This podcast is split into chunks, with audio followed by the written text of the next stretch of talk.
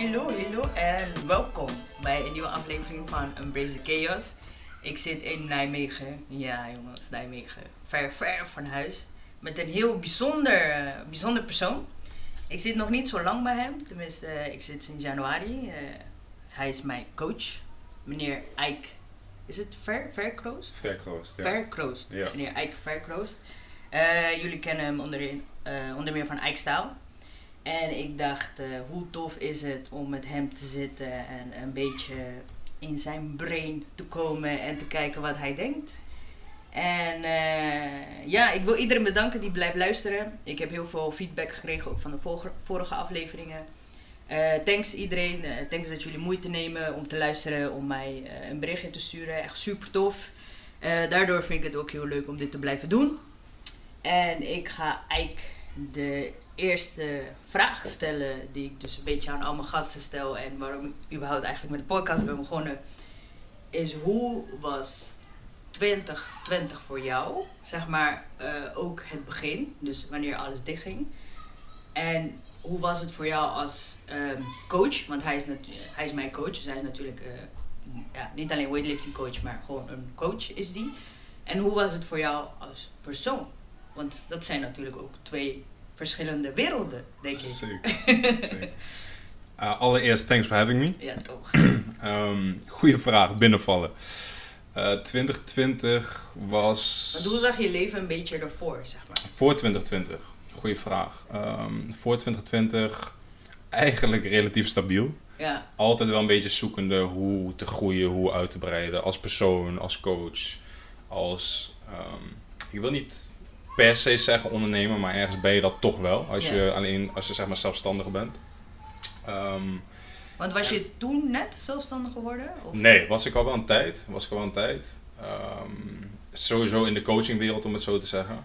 Eh, voedingscoaching, personal training, weightlifting. Eh, met weightlifting begonnen.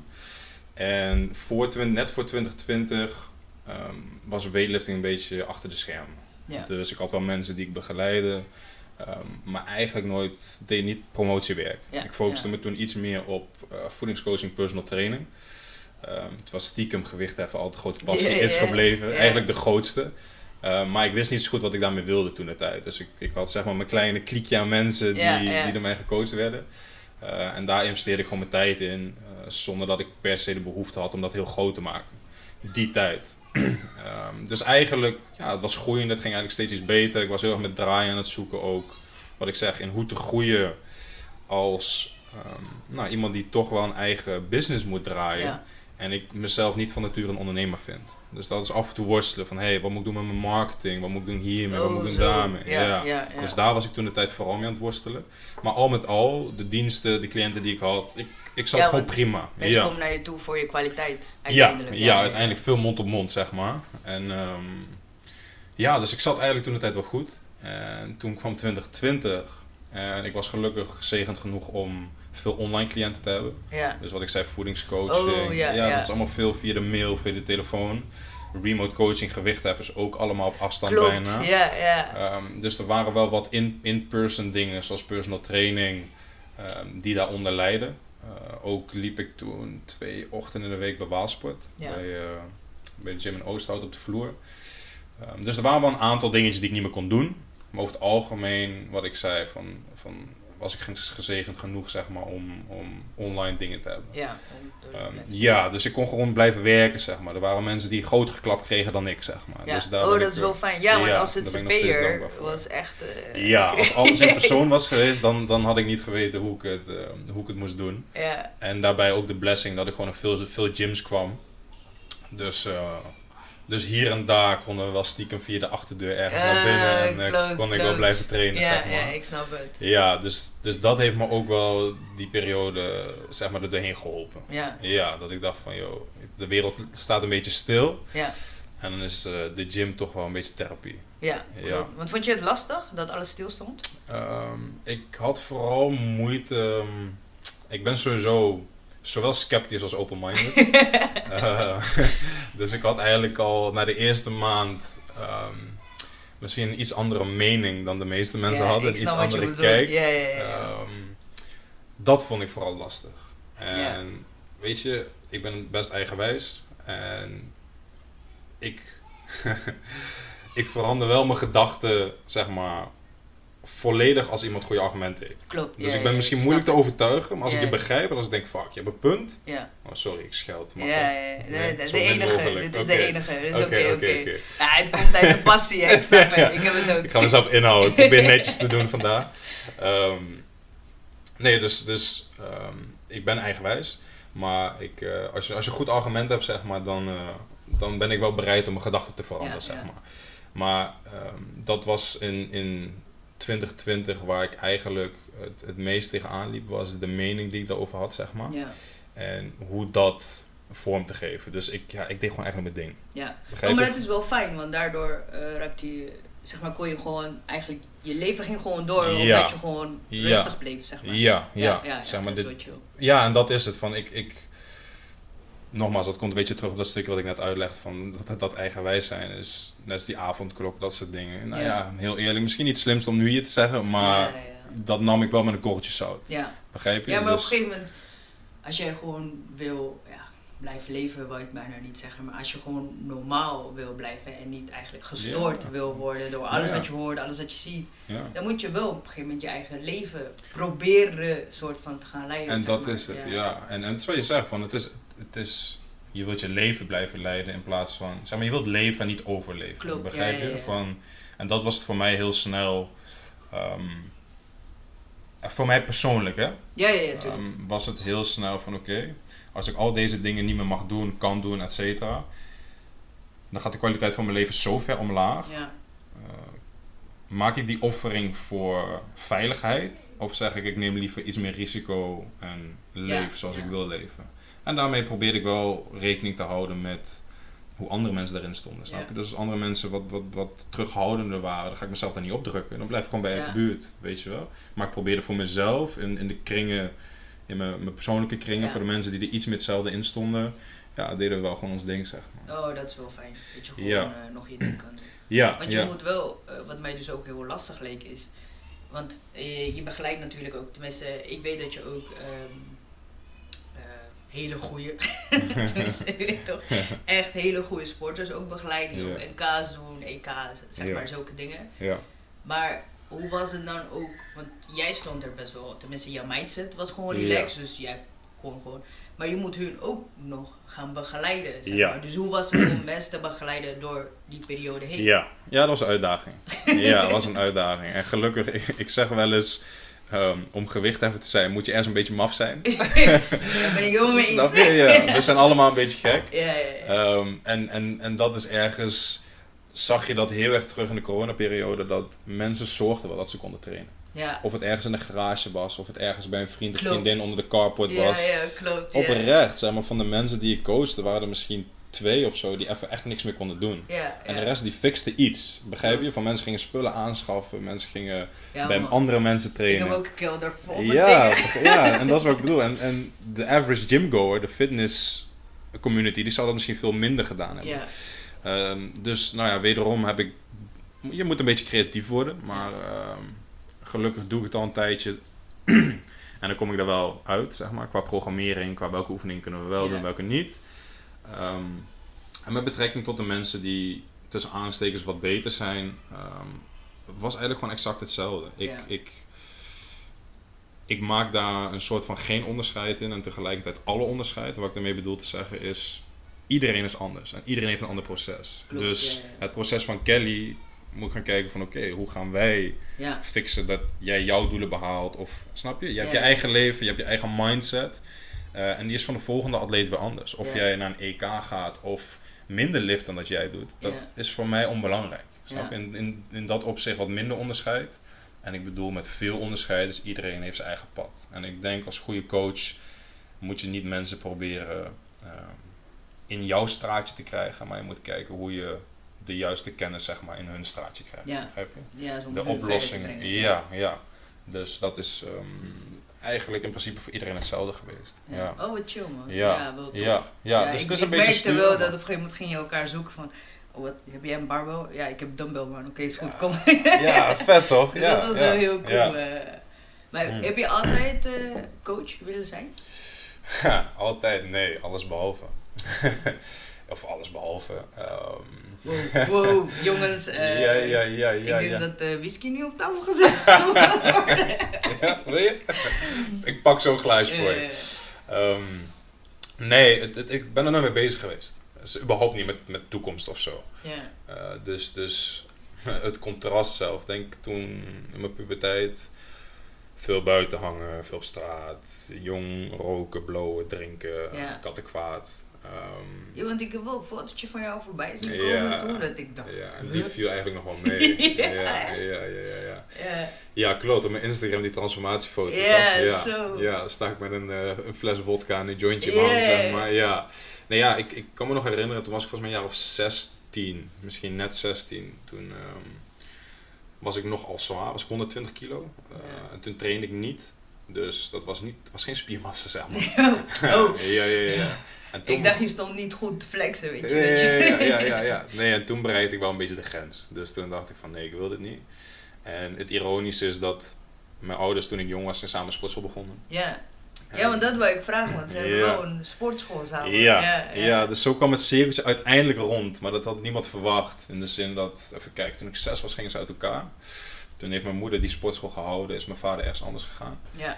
En, ehm, maar ik wilde er niks van weten. Ik kwam als, als klein manneke van 4, 5 kwam ik al bij Atlas. Dat is een gym hier in Nijmegen. Ja, ja. En het grappige is, Atlas is eigenlijk een klein beetje ehm, ehm, de eerste plek waar gewichtheffen in Nederland echt is ontstaan. Oh, echt? Oh, ja, cool. ja, omdat er waren wel wat meerdere plekken, maar vanuit Atlas eh, en, en de mensen die daar trainen, waaronder mijn vader, waaronder Marcus Hormus, dat team, dat heeft zich op welke manier dan ook eigenlijk compleet verspreid door heel Nederland. Oh, wat cool. Ja, dus een, een Jeremy van Kairos Weightlifting Ja. trainde onder Marcus Hormus. Eh, mijn vader heeft Waalsport.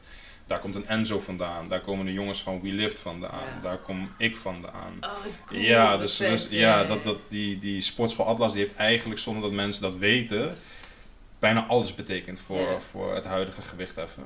Maar voor jou niet.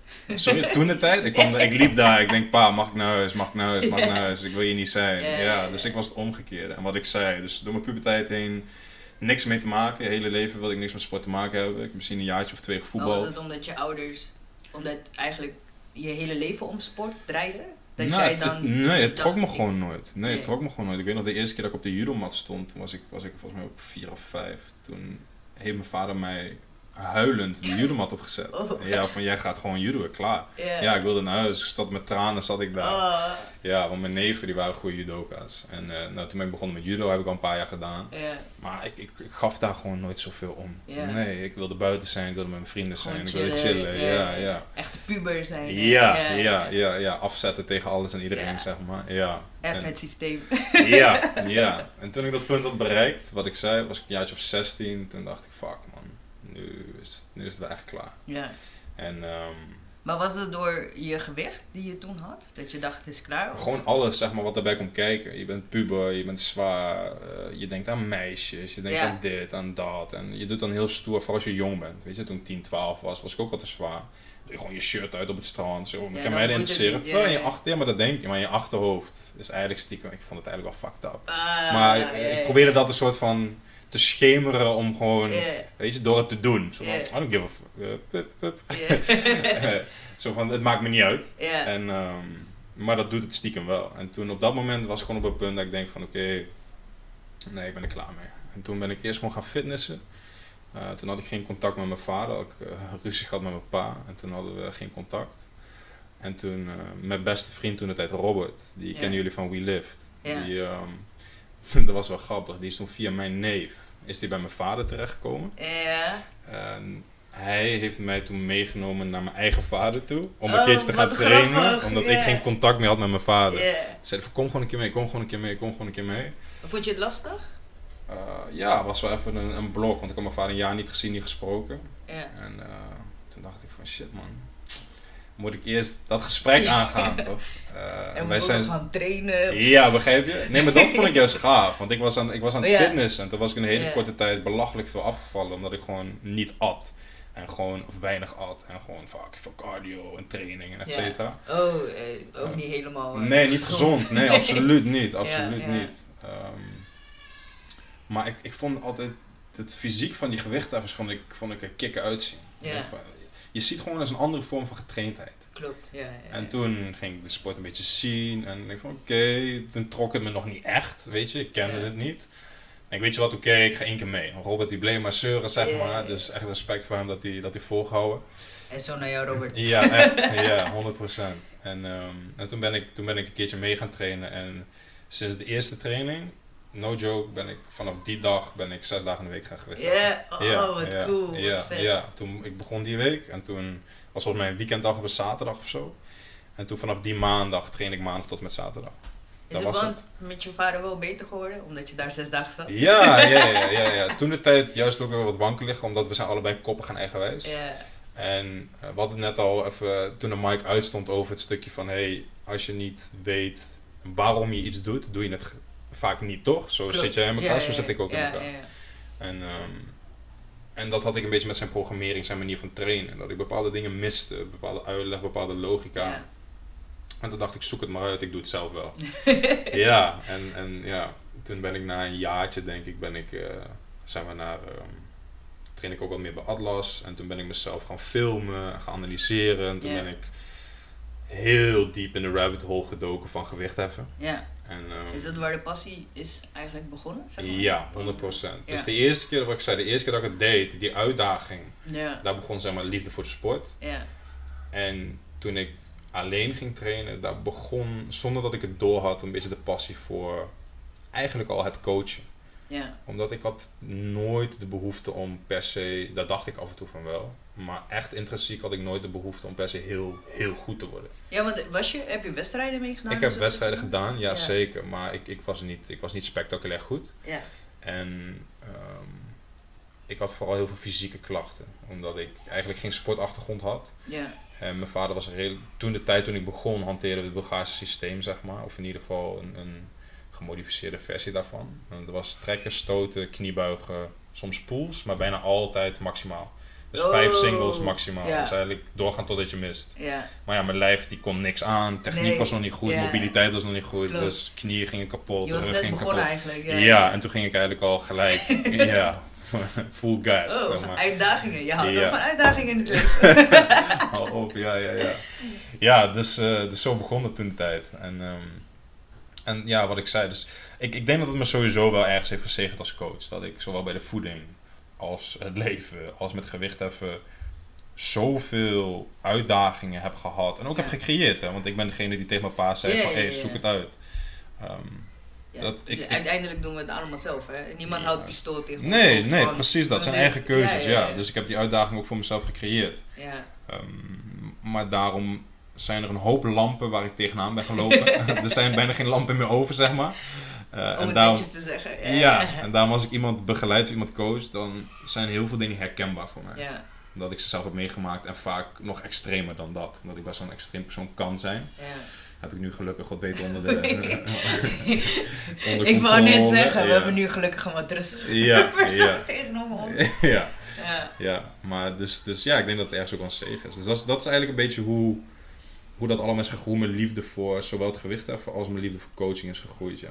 Eigenlijk stapsgewijs heel stiekem. Terwijl vroeger ik dus, hè, Ja, helemaal je- terugkomend ja, op de vraag, dan, eh, heb nee, ik daar nooit over nee. nagedacht. Nee. Maar nu is wel, want je, je bent zeg maar, dus je zat bij de Weightlift en toen ben je op jezelf gegaan. Ja. Maar is het, was het dan niet moeilijk om dan zeg maar de overstap te maken naar alleen voeding? Ja, jawel. Want Ja. je hebt grote liefde voor Ja. gewicht heffen. Waarom ben je dan niet zeg maar gelijk eigenlijk... Eh, is grotendeels mijn eigen schuld. Zoals alles in het leven toch? ja, ja. Nee, ik, ik, ik eh, liep tegen bepaalde dingen aan eh, binnen We Lived. En ehm, dat is helemaal niet ten nadele van hun. Maar ik kon vroeger daar nogal op blijven zitten. Zonder het direct, zonder het direct te zeggen. Begrijp je? Van ik ga wel met mijn eigen gedachten zitten. Tot een, Ja. een beetje een toxic level aan toe. En dat is bij mij een beetje opgebouwd. Ik zoiets had van nee, ik ben hier klaar mee. Dit, is, dit werkt niet meer samen. Ik heb wel gewoon netjes gezegd van jongens, laten we gaan zitten. En toen, nou, dus Ja. die samenwerking heb ik, eh, hebben we toen samen beëindigd. En wat ik zei is een beetje mijn eigen schuld dat ik daar te lang op zat. Maar daardoor had ik ook zoiets van ja, ik gewicht even, pauzeer ik even. Ja, Begrijp je? Maar ik- er waren wel wat mensen die nog graag door mij gecoacht wilden worden. En toen had ik met hun een soort overeenkomst van oké, dus het zijn een aantal mensen die ik meeneem om het zo te zeggen. Ja. En, ehm, en een aantal mensen die ik niet meeneem. En ehm, ja, zo is dat eigenlijk gebleven. Ik had Ja. nog steeds een paar atleten toen ik daar wegging. Dat je gewoon, eh Ja, dat- zoals zij, zij het hassel. Ja, wat, wat zeg maar dat, dat, dat vuurtje wel aanhield, begrijp Ja, je? ja, ik kon toch nog mijn passie uitoefenen. En ik denk dat dat net genoeg was om te denken dat ik wilde focussen op voeding en ehm, personal training. Alhoewel ik nog steeds ook heel gepassioneerd ben over voeding. Omdat voeding... Kijk, we weten allemaal dat je bij wijze van spreken beter een salade met kip of kikker, kikkererwten kan eten dan een frietje waterfiets. ja. Begrijp je dat? Ja, is de calorieën hetzelfde. Ja, ja, nee, maar ik bedoel, hè, de Ja, ja. mensen die nog niks over voeding weten, die kunnen ja, ja. begrijpen van, oké, misschien is die salade ietsjes beter dan die friet. Ja, want hoe, hoe ben jij dan... Wacht, ben je klaar Ja. met je verhaal? Je nou ja, wat ik, nee, zeggen, nee, nee, wat ik wilde zeggen is, daarom, dat maakt het zo interessant, is waarom maak je dan die keuze om toch dat frietje te eten? Ja, Terwijl je daar later spijt van hebt. En je ja, van tevoren misschien denkt, misschien moet ik dit niet doen. Dus het is meer het, het psychologische stukje daar wat mij trekt. Ja. En je kan een grote invloed hebben op iemands leven als je dat probleem aanpakt. Omdat vaak ligt het heel ergens anders. klopt. Ja. Ja. Maar dat, dat vergeten mensen soms, hè? De Ja. achterliggende gedachte van... Ja. Dit is niet zo simpel als een andere keuze maken, maar Exact. je moet teruggaan naar waarom jij Waarom überhaupt in het begin nadenkt en bepaalde keuzes wilt gaan maken. maar, maar ja. dus dat. En dat gaat soms zo diep als je jeugd. Ja, ja, tuurlijk. Begrijp je Dat- dat ik, dat ik iemand van 50 heb die bijvoorbeeld bij mij aanklopt van ik wil iets aan mijn voeding doen. En dat we erachter komen van misschien noemde je moeder je vroeger te dik of, Klopt, of juist ja. te dun. En is het daar ontstaan? En dan denk je van ja, maar ik moet iemand gewoon leren hoeveel ze moeten eten. Nou, zo Nee, werkt het dat, niet. eh, nee. nee, dat Nee. Zo simpel. Als het zo simpel was, Ja, ja, ja, ja. dan liepen Ja. allemaal eh, buff mensen rond. Ik wou net zeggen, ja, dan had ik geen werk. Ik Ja. wou net Ja. zeggen. Want hoe is dan jouw... eh, Oké, we hebben nu een beetje jouw weg gehad naar het Mhm. weightlifting toe. Mhm. En hoe is jouw weg naar het voeding geworden? Want je Ja. vertelde dus net ook van... Ja, maar dat is wat we allemaal meekrijgen, hè? Weinig Ja. eten, heel veel cardio. Ja, Ja, ja. dan ga ik heel veel afvallen. Maar dat Ja. is ook wat mensen nog steeds denken. Is als ik een uur veel, eh, ga rennen, dan heb ik heel dag calorieën verbrand. Terwijl Ja. het niet zo werkt. Ja, juist, eens. Ja, het is, het is heel simpel, maar niet makkelijk. Ja, Ehm, ja, en dat begon een beetje wat ik... Voeding heeft eigenlijk altijd een rol gespeeld, maar ik ben er nooit bewust van geweest. ja, Dus, weet je, vroeger, er is oprecht een jaar geweest dat ik letterlijk zonder een dag over te slaan elke dag bij de frietent had. ja. En dat gewoon... En die jaren eromheen ook frequent, maar ik weet gewoon dat er echt een jaar was dat ik geen dag had geskipt. ja. En ik hoefde daar naar binnen te lopen. Hetzelfde jouw dingetje ook. Ja, no joke. Ik nam altijd de waterfietsoorlog. Dus dat was echt een frietje met twee frikandellen eronder. Ah. En dan eh pindasaus en mayonaise. En ik kwam daar binnen lopen. Die man keek me aan. En ik zag altijd al gelijk twee frikandellen in de Nee. frituur gaan. Ik hoefde alleen te betalen. Ja, Uh, ja. Dus, dus zo aan de erg ene was kant is dat wel echt gelijk een eh, red flag, toch? Ja, ja, ja. Nee, maar ik was er niet bewust van. Ik denk beter. Ik hoef alleen te betalen. Mijn eten is snel klaar. Want hij ziet, ik kom binnen. Ook al staat er een rij. Mijn bestelling wordt al gelijk gemaakt. Klopt. Dus ik denk, is chill. Dus niet eens een red flag in mijn hoofd. Ik denk. Je je, ja. Helemaal die tijd wat ik zei. Dan, dan had je een jointje gerookt. Dan denk ik, ik wil snel meer eten. En, ja. Dus het was een Ja, hele want je andere zit in een mindset. bepaalde flow ook. Ja, een hele, maar. hele, hele slechte flow eigenlijk. ja. Maar je bent er niet bewust van. Je bent heel onbewust eigenlijk aan het leven. en dat is denk ik de fout bij de meeste mensen. Ehm, dus, da, dat- dus het heeft altijd een bepaalde rol gespeeld zeg maar, in mijn leven zonder dat ik het door had. En dat was ook wat ik zei toen ik net naar de gym ging. Dat was echt, mensen dachten ook dat ik ziek was. Mijn vader en mijn broer die vroegen of ik drugsverslaafd was. Gewoon, ja, no joke. Want ik ging van 100, oké, 100 volgens mij was het 117,5 kilo. Ja, zoiets, ja, hè. Dus net geen 120 kilo. Ging ik naar 87,5. Oh jee. Volgens mij drie maanden tijd. Ja, Dus ja, mensen maar dat hou je ook niet vol. Nee, tuurlijk niet, tuurlijk niet. No way. Maar ik wist niks toen de tijd. Ik ga net de gym in, het is wat het is. Dus mensen dachten dat ik ziek was. Mensen dachten dat ik drugsverslaafd was. En ja, het, was, het was best wel heftig. Ehm, dat maar je, je lacht er wel niet. om, zeg maar. Terwijl Ja, het best wel heftig is, ja. Ja, maar ik heb dat niet zo ervaren. Ah, oké, ja. Begrijp je? Ik dacht meer, oh nice, nu 87 kilo, ik ga goed. ja, terwijl, mm, mm, misschien niet helemaal. Ja, Ja, en, en nou ja, dus daarna ben ik gaan gewichtheffen. Toen tijdens het gewichtheffen heb ik ook altijd onderzoek gedaan. Een beetje eh, zoeken met mijn voeding, want ik wilde wat strakker in mijn vel zitten. Omdat ik ging natuurlijk vanaf die 87,5 ging ik weer terug naar bijvoorbeeld de 95 kilo. En Wat merkte je niet in je trainingen? Dat je... ja, toen niet, want toen ik fitness. En ik was net pas begonnen. Dus ik had A, Ah. een soort van newbie gains. En B, ik wist er niks van. Dus als ik af en toe een kilootje meer kon liften, dan was het goed. Weet je wel? oh, is normaal, ik mis het. Ja, is normaal. Ja. Dat hoort erbij. Ja, want toen lifte ik nog niet. Geen gewicht heffen. Ah. Toen daarna ben ik pas gaan gewicht heffen. En toen was er een, eh, een jongen bij Waalsport, Martijn. En die doet nu ook de voeding bij We Lift, eh We Ja. Fuel. Ehm, en Martijn hielp me dan een beetje met de voeding. En nou ging ik een beetje stoeien en zelf op onderzoek uit. En op het moment dat ik door blessure leed, eh, of door blessure leed, ik maakte de keuze omdat ik veel blessures had, om meer te focussen op het coachen. Omdat ik dat stiekem ook leuk vond dan op het liften. En toen heb ik echt besloten om niet meer te liften. Dat was even moeilijk. Maar toen heb ik besloten om gewoon niet meer te liften, omdat ik kan het niet half. Als ik het Oh, doe, dan ga ik weer, ja, dan loop ik mezelf weer voorbij. toch? Ja, ja, ja, omdat die passie daar zit, begrijp je? Dus dan als je het doet, ga je weer, weer tien keer per week, weet je wel? Even heel overdreven. Ehm, en toen ben ik gewoon weer gaan fitnessen, dus iets met de bodybuilding kant. Ja. Nou ja, we zitten nu in een podcast. Toen ging ik allemaal podcast, interviews. YouTube. Toen werd ik ineens een, een bodybuilding freak, zeg maar. Qua, ik wil alles weten. Dat heeft me ook heel erg geholpen als gewichtentrainer. Dat is een hele andere vorm van training. Wat je wel goed met elkaar kan rijmen. Dus als ik iets interessant vind, ben ik een nerd. Als ik iets niet interessant vind, krijg je me niet aan het werk. Ja, dat is een beetje een soort van de blessing en de Het curse die ik echt, heb. Ik wou net zeggen, Ja. het is echt helemaal de ene kant of helemaal de andere kant op. Ja, ja, gewoon, ja. gewoon elk, zeg maar, elke vrije minuut die ik dan heb als ik iets interessant vind, is alleen maar dat. Dus dat was de bodybuilding en voeding en alleen maar auto in de bus, podcast, thuis, YouTube, artikelen. Ja, Ja. dan word ik echt een, een obsessed bij wijze van spreken erdoor, omdat ik alles wil weten. En toen leerde ik van wow, voeding en body, zeg maar, als je dingen over voeding wil weten, dan moet je naar de bodybuilders gaan. Klopt. Want die mensen zijn next level. Begrijp je? Dus nou ja, daar heel veel geleerd. En toen op een gegeven moment kwamen mensen van alles uitgeprobeerd. Helemaal misgegaan ook. Toen, toen heb ik wel...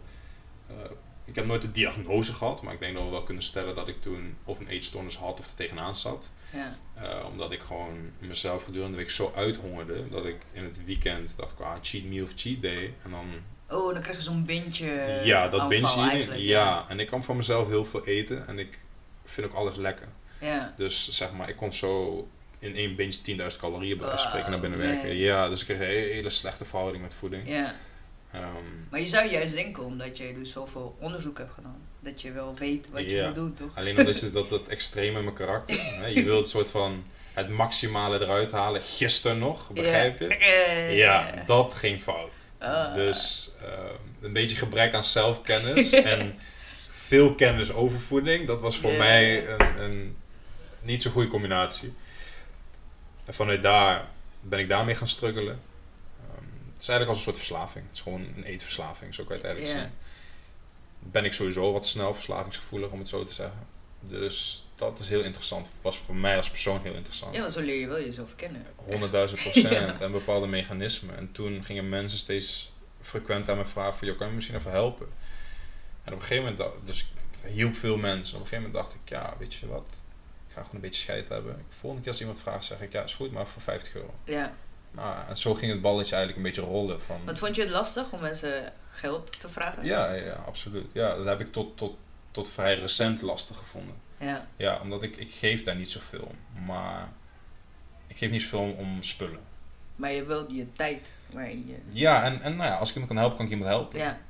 Echter heb ik wel geleerd dat met geld kun je, als je wil, nog meer mensen helpen. Klopt. Ja. ja En dat werd voor mij ineens een motivatie om wel op mijn Ja. strepen te staan. Van nee, weet je, ook als mensen gingen zeggen, ja, maar voor mij kun je toch even... Nee, want als ik het wel voor jou doe en voor de ander niet, Klopt. dan heb ik het gevoel dat ik de ander eigenlijk een beetje een oor aan naar. Ja. Dus ga ik niet doen. Je gaat gewoon dit betalen en dan kan ik dat geld weer gebruiken om mijn kennis te vergroten. Ja. Of om, om concepten op te zetten waar meer mensen mee kan helpen. Dus dat is tot wat ik zeg, dat echt voor kort. Omdat ik niet echt een ondernemingsgeest heb. Ja. Meer, ik wil gewoon mensen helpen. Uh, en, en mensen helpen met de struggle die ik herken.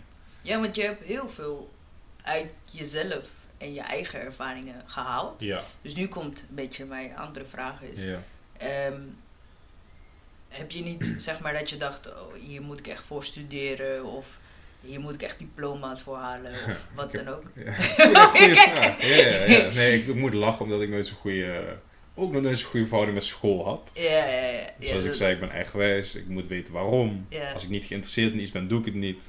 dat is een beetje mijn schoolcarrière. Ja. Dus ik begon, ik, ik, ik ben niet heel dom, dus ik begon zeg maar op Nou, HAVO, ja, totaal niet. Jouw kennis, joh. Als, ik, als mensen met jou zitten ook, er komt zoveel wijsheid Dankjewel, uit jou. dankjewel. Echt, het is gewoon niet normaal. Dankjewel. ja, dus, dus, maar ja, sommige dingen ben ik wel heel dom in. En dat is, ik begon bijvoorbeeld op HVWO tweetalig. Dus kreeg ik ook in het Engels les.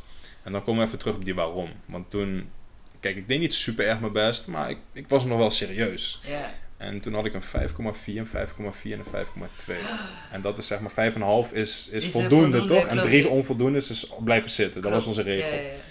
Dus als ik 0,1 hoger had gehad op twee vakken, of überhaupt op één vak, dan was ik goed, weet je. En toen gingen ze dus bespreken van gaan we hem wel of niet overlaten. En toen zeiden ze van we denken dat je Engelse lessen niet goed genoeg beheerst, want ik kreeg in het Engels les. Dat was zeg maar het tweetalig aspect. Zeiden ik, we denken dat je dat niet goed genoeg beheerst en daarom willen we een niveau lager plaatsen. Dus gewoon op normaal, of niveau lager, naar normaal HAVO-VWO. Dus Ja. wel over laten gaan, maar normaal HAVO-VWO. Echter weet ik nog dat ik op mijn eind, eindrapport, zeg maar, stond ik een 9 voor Engels en een 9,5 voor Engels 2. Ik had twee soorten Engels. Dus ik stond voor Engels stond ik een 9 en Engels 2 9,5 afgerond een 10 op mijn eindrapport. De extremist. Hè? nee, maar dus ze zeiden tegen mij, we denken dat je niet genoeg, goed genoeg Engels kan, terwijl dat waren maar twee hoogste, zeg maar twee hoogste cijfers, die vakken. Ja, Begrijp je? Dus ik dacht, wat is dit nou voor onzin? En toen was het klaar. Toen ging bij mij de knop om, nam ik mijn boeken niet meer mee in de school, ik deed mijn jas niet meer uit in de klas. Ik was, was ik vervelend. Ja, op een gegeven moment, ja, tuurlijk. Maar dat snap ik wel. Je voelt je ook onbegrepen gewoon. Ja, ja, ik denk voor waar slaat dit op? Weet je wel, zo. En toen heb ik eh, de zegen gehad dat ik een coördinator had die, ik moest terug naar VMBOT. En toen drie op vier VMBOT moest ik eigenlijk blijven zitten. En toen heeft hij gezegd van luister, je bent slim genoeg, maar je, je doet gewoon letterlijk niks. Je schrijft je naam op een toets en je loopt weg, weet je, zo. En ehm, toen zei hij van je mag over als je naar huiswerkbegeleiding gaat die wij aanwijzen. En toen heb ik het gelukkig goed gehaald. En dit lange verhaal vertel ik allemaal om te laten zien van school en ik gaan niet zo goed samen. Ja, Dus de tijd waar we nu in leven is, is, is gewoon een blessing dat je eigenlijk met, als je weet hoe je het moet filteren, met Google, met YouTube, andere dingen, is eigenlijk alle informatie zit in je zak. ja. Dus, oh, maar als ja, ik nu jou hoor praten, ik heb, zeg maar, het is niet mijn podcast, maar ik heb ook een klein ja, beetje zelf vertel, meegemaakt. vertel, ja. Ik zat dus op, eh, eh, ik ben naar, even kijken, drie eh, half VWO ben ik gegaan. Ja, drie half VWO. eh werd een beetje rebels in de klas. Ja. Haalde ook vier, twee, vier of zo stond ik. Toen ook, ja, ja door jouw gedrag eh, hebben we jou in drie VWO gezet. Gewoon niet eens HAVO, nee. Gewoon Ja, klaar, weet Gelijk, je. ja. Gelijk. Ja. Nou, ook niks gedaan. eh cum laude geslaagd. Ja, want weet je, je bent niks aan het doen. Voor jou, ja. Voor mij toen, ja. En toen wou ik eigenlijk stoppen met school, want ik werkte fulltime nee, door mijn ouders en eigenlijk de druk. Ja, je moet blijven studeren. Wat voor werk deed je toen?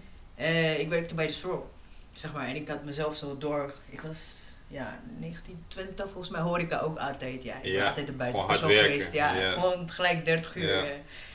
En eh, toen MBO afgemaakt, eh, wat heb ik gedaan? Marketingcommunicatie of zo. Toen wou ik ook weer stoppen met school. Mocht ook niet van mijn ouders. Je moet, moet blijven door. Weet je, Ja. er wordt zoveel druk door iedereen gezet. Ja, Blijf studeren, blijf studeren. Aan de andere kant is het heel belangrijk als je het je passie is en je vindt het leuk. ja. Als je weet dat je het niet leuk vindt, gewoon. En nu zit ik met een studieschuld omdat ik maar niet ben gestopt. Ja, ja, ja, ja. Dus eh, ik, Ja. ik begrijp Maar het wel wat lessen, je toch? zegt en wat je bedoelt. Ja, Ja. tuurlijk. Weet je, dat eh, heeft ons allemaal gebracht naar hoe we nu hier staan. Precies en, dat. Precies dat dat. we een beetje een balans hebben kunnen vinden. Hey, dat is mooi toch? Ja, nee, Ja. Daar, ik heb ook geen seconde spijt van.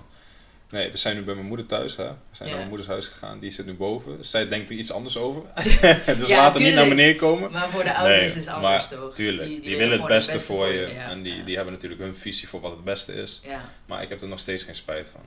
Ik, ik zei dat wel eens in persoonlijke kringen tegen mensen die, die dan tegen mij zeggen van... joh, maar gast, je hebt niet eens gestudeerd voor voeding of voor training of dit of dat.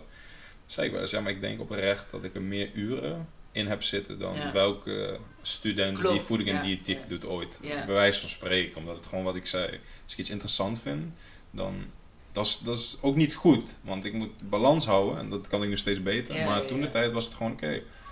Alleen Oh, maar kennis. gewicht heffen. Of alleen maar voeding, bodybuilding. Alle informatie die ik tot me nam was dat. Dus ja, nee, ik, ik, heb, ik heb niet het gevoel dat ik niet genoeg kennis of genoeg studie heb gehad rondom training of voeding. Ook omdat ik die kennis heel goed kan koppelen met mijn, Met al die lampen waar ik tegenaan ben gelopen. Ja, klopt, ja, ja. ja. Ja, gelukkig wel, ja. Gelukkig heb je een manier gevonden om, eh, Ja. zeg maar... Ja, en ik denk dat dat mijn persoonlijke kracht is als coach. Is die, die combinatie, zeg maar. Ja, ja. Ja, want dat, dat, dat heb ik wel bij jou. Je begrijpt heel veel dingen, zeg maar. Ja ze zijn eh, herkenbaar. Ze zijn herkenbaar. Ja, ik denk, oh, oké, ja, daarbij, eh, ja, oké, dit hier liep ik toen tegenaan. Oké, weet je, dus ja. Ja, het is... Oh, maar wel, het is wel heel tof om te horen dat je zeg maar tussen zo'n eh, ja, oké jaar hebt gehad. Ja, in principe, Ja. ja. ja, dit, dit was iets meer het leven er naartoe, zeg maar. maar. maar nee, maar oprecht, eh, 2020 en t- zelfs 2021 ook, ehm, zijn voor mij op een heel, misschien op een heel ander vlak dan voor een hoop mensen een uitdaging geweest. En daar heb ik mezelf gigantisch ontwikkeld, zeg maar, mentaal. Ja. Ja, absoluut. Vond je het moeilijk? Ja, omdat ik werd heel rebels. Dus in de zin van, wat ik zei, ik een oh, beetje, met, ja, ja, een beetje controversiële Ja. mening. En die ging ik op een gegeven moment op mijn Instagram delen. En dacht van jongens, let op. En weet je, dat, die, die houding kreeg ik een beetje. En ehm, zoals de mensen tegenwoordig zeggen, was ik de wappie, zeg maar. En op een gegeven moment dacht ik van, joh, wie boeit dat? Hoe ik erover denk. ja, In de zin van, wie ga ik overtuigen? Dat is helemaal niet mijn rol, dat is helemaal niet mijn doel. ja, Of dat was wel mijn doel, maar dat hoort mijn doel niet te zijn. Van, ik heb dit beeld daarover en die pas ik toe op mijn leven. Ik respecteer jouw beeld, jouw beeld, jouw Ja. beeld. Het enige wat ik vraag is, als jullie mijne willen respecteren, dan ben ik goed. ja, En dat heb ik wel mogen leren. En dat werd op een gegeven moment niet alleen corona, maar dat werd alles. Gewoon in het leven. Ja, van Ja, ja. wacht even, hoezo moet je je afzetten? Of hoezo moet je proberen mensen te overtuigen? Of Ja. hoezo moet je, weet je, dus dat gaat van, van, van eigenlijk alle onderwerpen. Tot, tot coaching, tot business, tot, tot vriendschappen, relaties. Van, je kan het erover hebben, maar ik respecteer je voor jouw mening. Ja, En we kunnen ook makkelijk een agree to disagree hebben. ja. Dan is dat wat het is, weet je. Wat vind je, ehm, kan je makkelijk confrontaties aan met mensen? Ehm, is best wel een goede vraag, omdat ik hier eh, echt de afgelopen weken op heb gezeten. ja, omdat ik, ik, ik kan soms, ik, ik, kan, ik hou van een goede discussie. Ja, Maar ik ben er dus wel achter gekomen dat soms het, het mensen willen helpen zorgt dat ik conflictvermijdend ben. In, in het micro. Dus er gebeurt iets kleins en dan kan ik eigenlijk zeggen, hé, hey, hey, dit, dit moet je eigenlijk niet doen. Dan denk ik van, ah, je toch laat gaan. Dus- dus. Ik heb geen zin meer over te hebben, is prima zo. ja. Totdat het gaat groeien. En dan denk je, shit, had ik dat toen maar gezegd. Want dan, begint het. Het begint eigenlijk bij de kleine dingen. Ja, dus ik ben een beetje achtergekomen dat mijn grootste valkuil als coach, maar ook, ook misschien als persoon is dat ik ehm, juist, zeg maar, mijn kwaliteit is het feit dat ik eh, veel empathie heb voor mensen. Van, ik kan mensen vaak begrijpen, ik, kan Ja. ook- ik probeer me heel erg te verplaatsen in iemand anders. Maar dat, dat, neemt een beetje, dat brengt een beetje de valkuil met zich mee dat je af en toe mensen iets makkelijker af de hoek laat. Klopt, ja. Begrijp je wat ik zeg? Ja, want ze, op een gegeven moment gaan ze over jouw eigen grenzen ook. Ja, en daar heb ik nog wel, daar heb ik iets minder moeite mee, mijn eigen grenzen aan te geven, maar meer van, als ik iets zie van, hé, hey, dit zou je misschien niet moeten doen, Ja. ehm, dan kan het best waardevol zijn om iemand dat te vertellen. Ja, tuurlijk. Ja, maar Weet je- diegene die weet dat niet. Juist, dus je doet eigenlijk ja. een beetje een soort van disservice op het moment dat je het niet doet. Ja, En daar ben ik nu wat meer mee wat bewuster van, dat ik probeer van, oké, het is misschien niet relaxed om iemand op zo'n moment iets slechter te laten voelen eigenlijk, want dat is vaak wat er gebeurt Klopt, als, als we worden gespiegeld, toch? Van, hey, ik doe misschien iets niet helemaal als hoe ik het zou kunnen doen. Eh, en dat probeer ik wat meer te doen in het klein, zodat we het kunnen vermijden in het groot. Ja. En dat is wat ik bijvoorbeeld zei net over We Live. Want dat is mijn eigen schuld, dat ik kleine irritaties of kleine dingen waar ik het niet mee eens was, ja dat je dat niet... die liet ik gaan. Ja. Ja. omdat ik dacht van ja, weet je, jullie zijn het met elkaar eens. Ik ben de enige die er een andere mening over heeft. Laat lekker. Ja, liggen, nee, ja. weet je, ik heb geen zin om hier nu over te hebben. Jullie hebben lekker jullie mening, ik heb mijn mening. Maar blijkbaar is dat toch niet altijd wat het beste is om. Die mindset is niet altijd het beste, denk ik. Ja, ik denk dat je andere mensen kan helpen, dus af en toe ook een beetje uit te dagen. Ja, tuurlijk. Ja. Maar ook gewoon door... eh, mensen hebben meer aan als je hun de waarheid vertelt, zeg ja, maar. En dan precies. kunnen ze ja. groeien. Ja. Dan dat je ze de Ja, hele tijd ze- een schouderklopje geeft terwijl ze dingen helemaal Precies. verkeerd aan het doen ja, zijn. ja, en, en dat is het. Ja. En, en ik zou dan misschien niet eens een schouderklopje geven. Ja, dus- maar zeg maar. Ja, Maar inderdaad, ik zou het iets meer laten gebeuren misschien soms. Dat ik denk, ah, dat is, dat is, dat is hun journey of zo. En ik, want ik vind het belangrijk dat, dat, dat ik mensen in hun waarde laten zijn, mij in mijn waarde laten. Maar dat wil niet zeggen dat mensen inderdaad niet hun grenzen mogen aangeven Ja. of ergens een mening over mogen hebben. ja. Het is meer dat het belangrijk is dat je hebt je mening gegeven. Klaar. Even goede vrienden. Ja, als ik mijn mening geef van jou, je doet er niks mee. Hey, it is what it is. Ik ga jou niet overtuigen. En omgekeerd. Van, je mag mij zeggen van, hey Ike, ik vond dit niet tof. Of ik vind dat je dit misschien wat beter had kunnen doen. Dan denk ik, "Ike, thanks. Misschien doe ik er niks mee. Maar ik neem het wel mee. Ja, Hè, het, het zit toch ergens in mijn hoofd. En misschien ben ik er niet klaar voor om er iets mee te doen. Maar met de tijd, met de Ja, tijd doe je je- er vaak toch iets mee. ben aan het groeien toch? Want Ja. Je wilt natuurlijk niet dat je weer helemaal extreem die Precies, kant precies. En zo is het voor andere mensen ook. Toch? Sommige dingen die komen op je pad, doe je niks mee. Ja. Vijf jaar later komt het op je pad, boom, was dat een missing puzzle. Ja, ja, ja, maar dat is wel missing echt zo. Dat je denkt, oh, daarom moest ik doen, of daarom gebeurde dit, Ja. of daarom zei diegene Ja. dit tegen mij. Ja, Ja, ja. Dus wij spreken hetzelfde als je een film kijkt. ja, Dus soms heb je bijvoorbeeld een film gezien als je 15 bent, ik zeg maar wat. klopt, ja. En dan kijk je hem weer als je 23 bent. En dan denk je, oh shit, ik heb dit, dit heb ik nooit gezien. Wow, je zit er lessen in. Of weet Ja, je wel, ja, zo. Je kijkt heel anders naar Ja, dus, ja. dus dat, is, dat is denk ik hetzelfde met het leven en, en de lessen die het biedt. Dus Want nu, soms ben je er nu niet je wat ouder, gebalanceerder. Ja, ja, ja, dat is een mooi woord voor jou, dat Ja, ik ja, gebalanceerde ja. persoon ben. voor. Ja. Wat doe jij, zeg maar? Want je, je hebt wel uitgelegd, je bent een beetje van het extreme, dus je gaat eh, of te veel dat doen of te veel dat doen. ja, Wat doe jij om een beetje dus je hoofd zeg maar rustig te houden? Om Ja. een beetje die balans van oké, eh Goeie eigenlijk vraag. even rustig nu. eh, weet je, Goeie wat doe vraag. jij zeg maar? goeie vraag. Ik neem aan dat je niet meer, eh, ik wil zeggen bijna bloot en eh patatje Nee, maar nee. het kan wel toch? Nee, nee, niet, inderdaad niet meer. Ja, patatje eten wel. Ja, ja, Nee, maar blowen niet meer inderdaad. Ehm, en ik denk dat dat ook niet de beste uitweg is. Dus ik, ik, heb, ik vind daar niks mis mee. Weet je, Ja, drinken. moet- ja, iedereen moet doen wat hij wil. Alleen ik denk dat het heel erg de manier is waarop. Dus ik denk bijvoorbeeld als iemand juist lekker in zijn vel zit. En bijvoorbeeld met een maat erover heeft van... joh, vanaf de film kijken en een jointje roken. Ja, Ik denk dat dat een iets betere manier is van het, het, het een jointje roken, om het ja, zo te zeggen, dan. Fuck ik heb stress, ik voel me Klopt. niet goed, ik heb druk, laat me even, mijn hoofd is druk, laat me eh, even een jointje roken, mijn hoofd, hebt. Ja, ja. ja, dan denk ik van nee, dat, nu ga je je drukke hoofd niet oplossen. ja, Nu ga je je hoofd in het zand stoppen. klopt. Dat is iets anders. Dus hoe, hoe ik het doe is ehm, nog steeds zoekende. Nog steeds zoekende.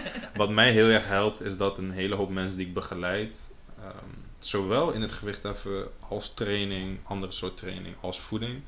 Daar lopen heel veel mensen tegenaan deze, deze tijd, zeg maar 2022. Ja, Ehm, iedereen wil altijd maar rennen. Dus ik moet mensen vaak adviseren, of ik adviseer mensen vaak, om dat eens wat minder te doen.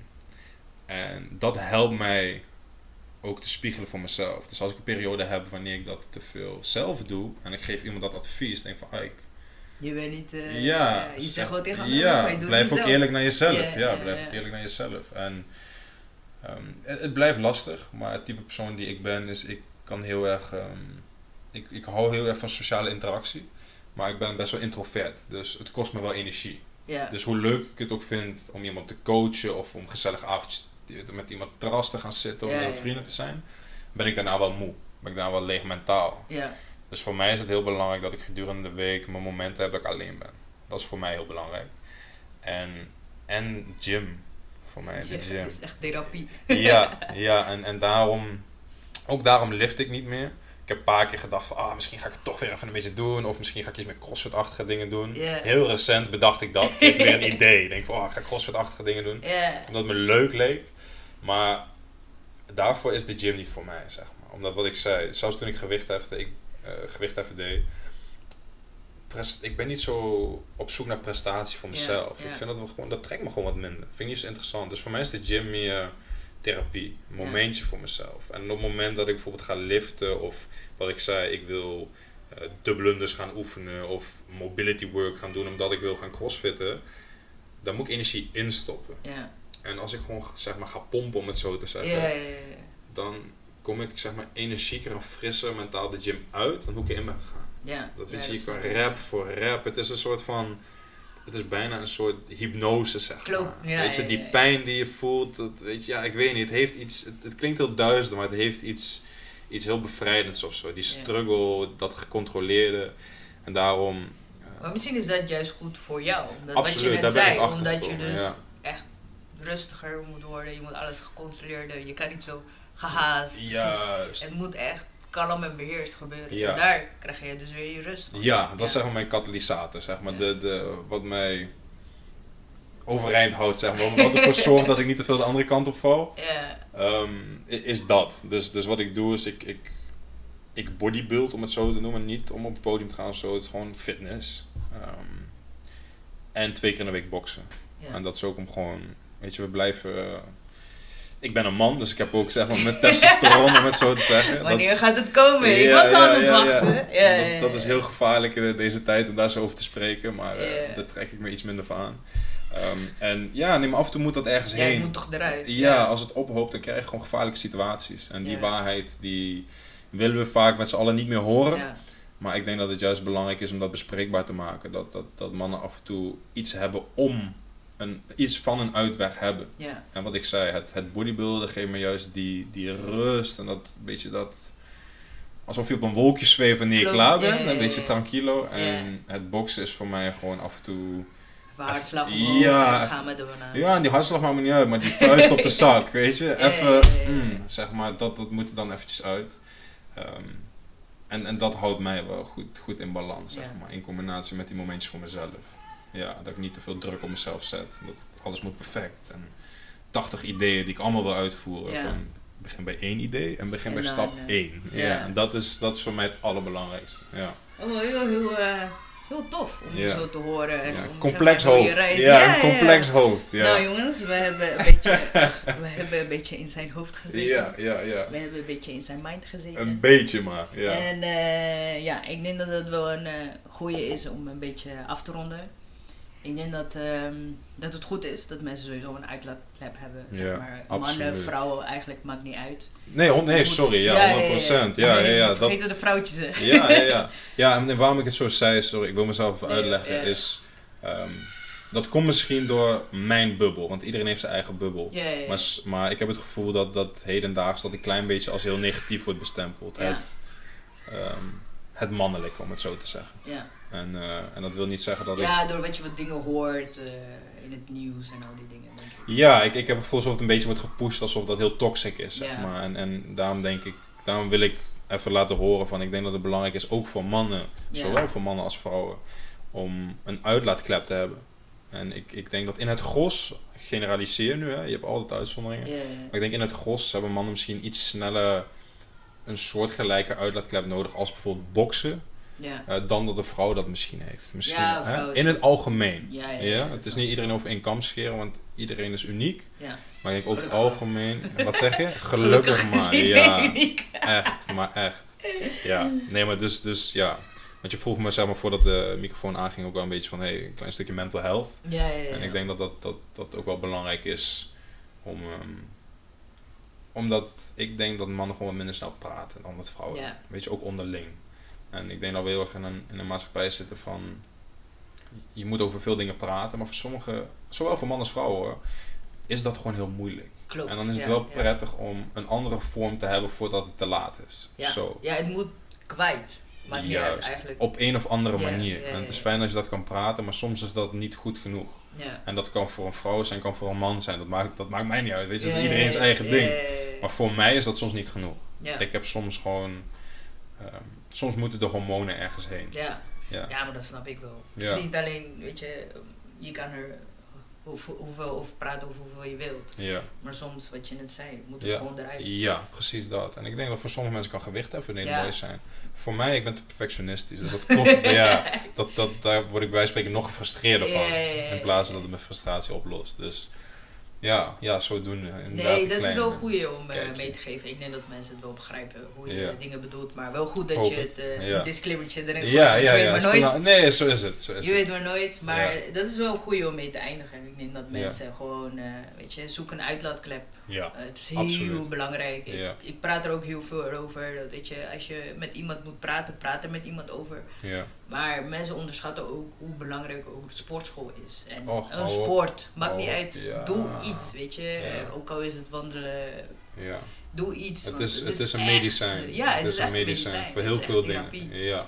En wees niet bang om zeg maar iets nieuws te doen of iets nieuws te proberen of eh, wat dan ook. Ik denk dat het wel goed is om eh, mensen mee te geven. En eh, ja, ik, eh, ik wil je bedanken voor je tijd. ik ga gedaan. natuurlijk jou eh, taggen in alles. En jullie kennen hem op Insta, Facebook. Hij hoeft niet eens iets te zeggen. Ik, ga niet Zo zeggen, populair want... ben ik niet hoor. Ik ga Dat is niet in zeggen, jouw bubbel. mensen, Nee, ja, ben- weten wie jij bent. Nee, zo populair ben ik niet. En er komt een hele toffe episode aan met hem ook, maar dan over Ike Style en zijn merk. Dus ik zal zeggen, blijf luisteren, hou het in de gaten, want eh, jullie weten natuurlijk niet wanneer het komt. dus eh, hou mijn socials en Ike socials in de gaten en eh, dankjewel voor het luisteren.